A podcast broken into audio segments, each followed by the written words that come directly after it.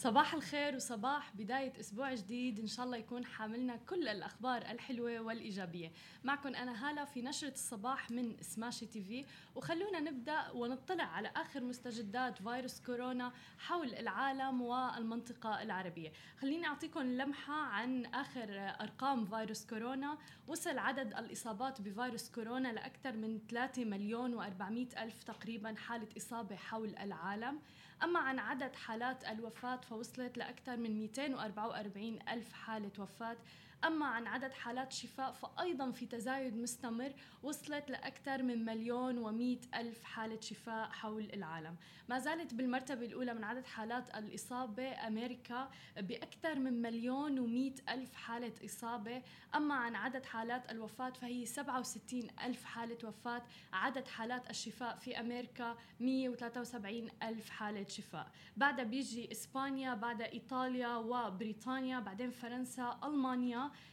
تركيا ومثل ما عم نشوف آه يعني الصين كل ما عم تتراجع بعدد حالات الإصابة وعدد حالات الوفاة. أنا دائما بحب ركز على هذا الموضوع لسبب أنه الصين كانت في المرتبة الأولى ل آه يعني أشهر عديدة. آه وكما قيل أنه منبع الفيروس كان من ووهان الصينية. ولكن الصين يعني حدت من انتشار فيروس كورونا. ومثل ما عم نشوف كل ما عم تتراجع بعدد الإصابات.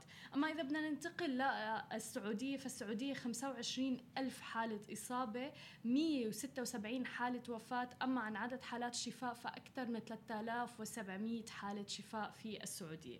وإذا بدنا ننتقل بعدها بنشوف عنا قطر 14 ألف حالة إصابة 12 حالة وفاة.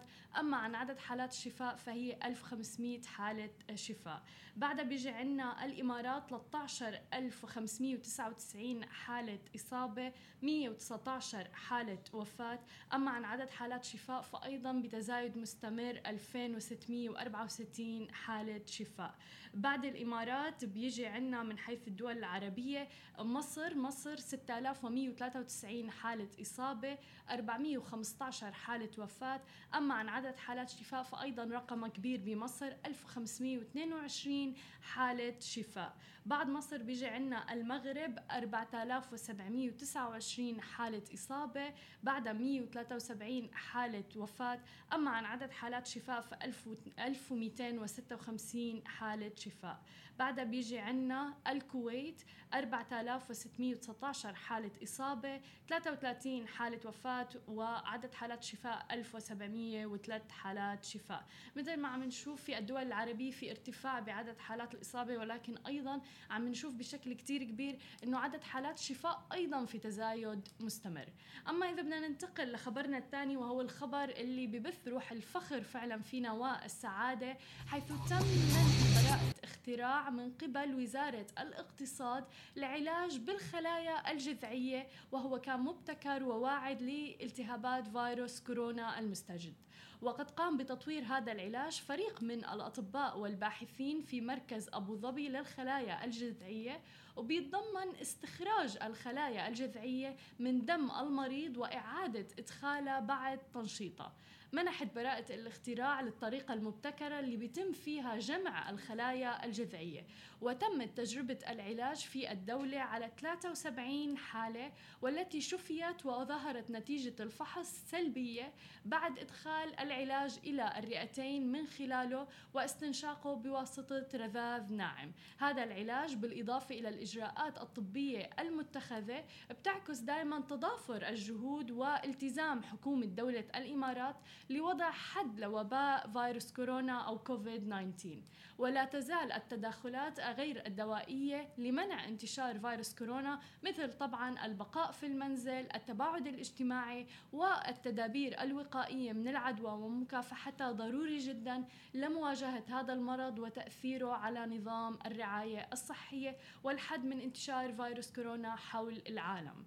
أما عن خبرنا الأخير لليوم فكان عن فيديو انتشر لرجل الأعمال السوري رامي مخلوف حيث نشر رجل الأعمال السوري ابن خال الرئيس السوري بشار الأسد مقطع فيديو على صفحته في فيسبوك بيوضح فيه التزام شركة الاتصالات السورية سيرياتيل اللي بيترأس مجلس إدارتها بدفع كافة التزاماتها المالية أمام الدولة. وأكد رامي مخلوف في مقطع الفيديو أنه شركة سيرياتيل لم تقتصر في دفع ولم تقصر أبدا في دفع مستحقاتها الضريبية. وتكفلت أيضا بسداد كافة التزاماتها مشيرا أيضا إلى أنها عم تتقاسم عائداتها الربحية مع الدولة. ونوه أيضا رامي مخلوف إلى أن المطالبات الحكومية للشركة غير محقة وخاصة فيما يتعلق بالعقود المبرمة برضا الأطراف. لافتا أيضا إلى أنه لحق بالاعتراض على القرارات الحكومية.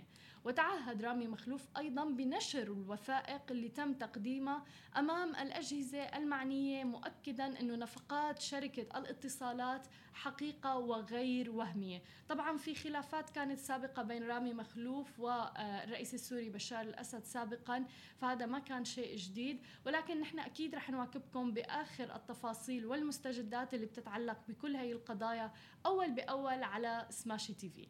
هاي كانت نشرة الصباح لليوم. ما تنسوا تتابعونا على كل مواقع التواصل الاجتماعي الخاصة بسماشي TV. تسمعوا البودكاست تبعنا وتنزلوا ال application. نهاركم سعيد.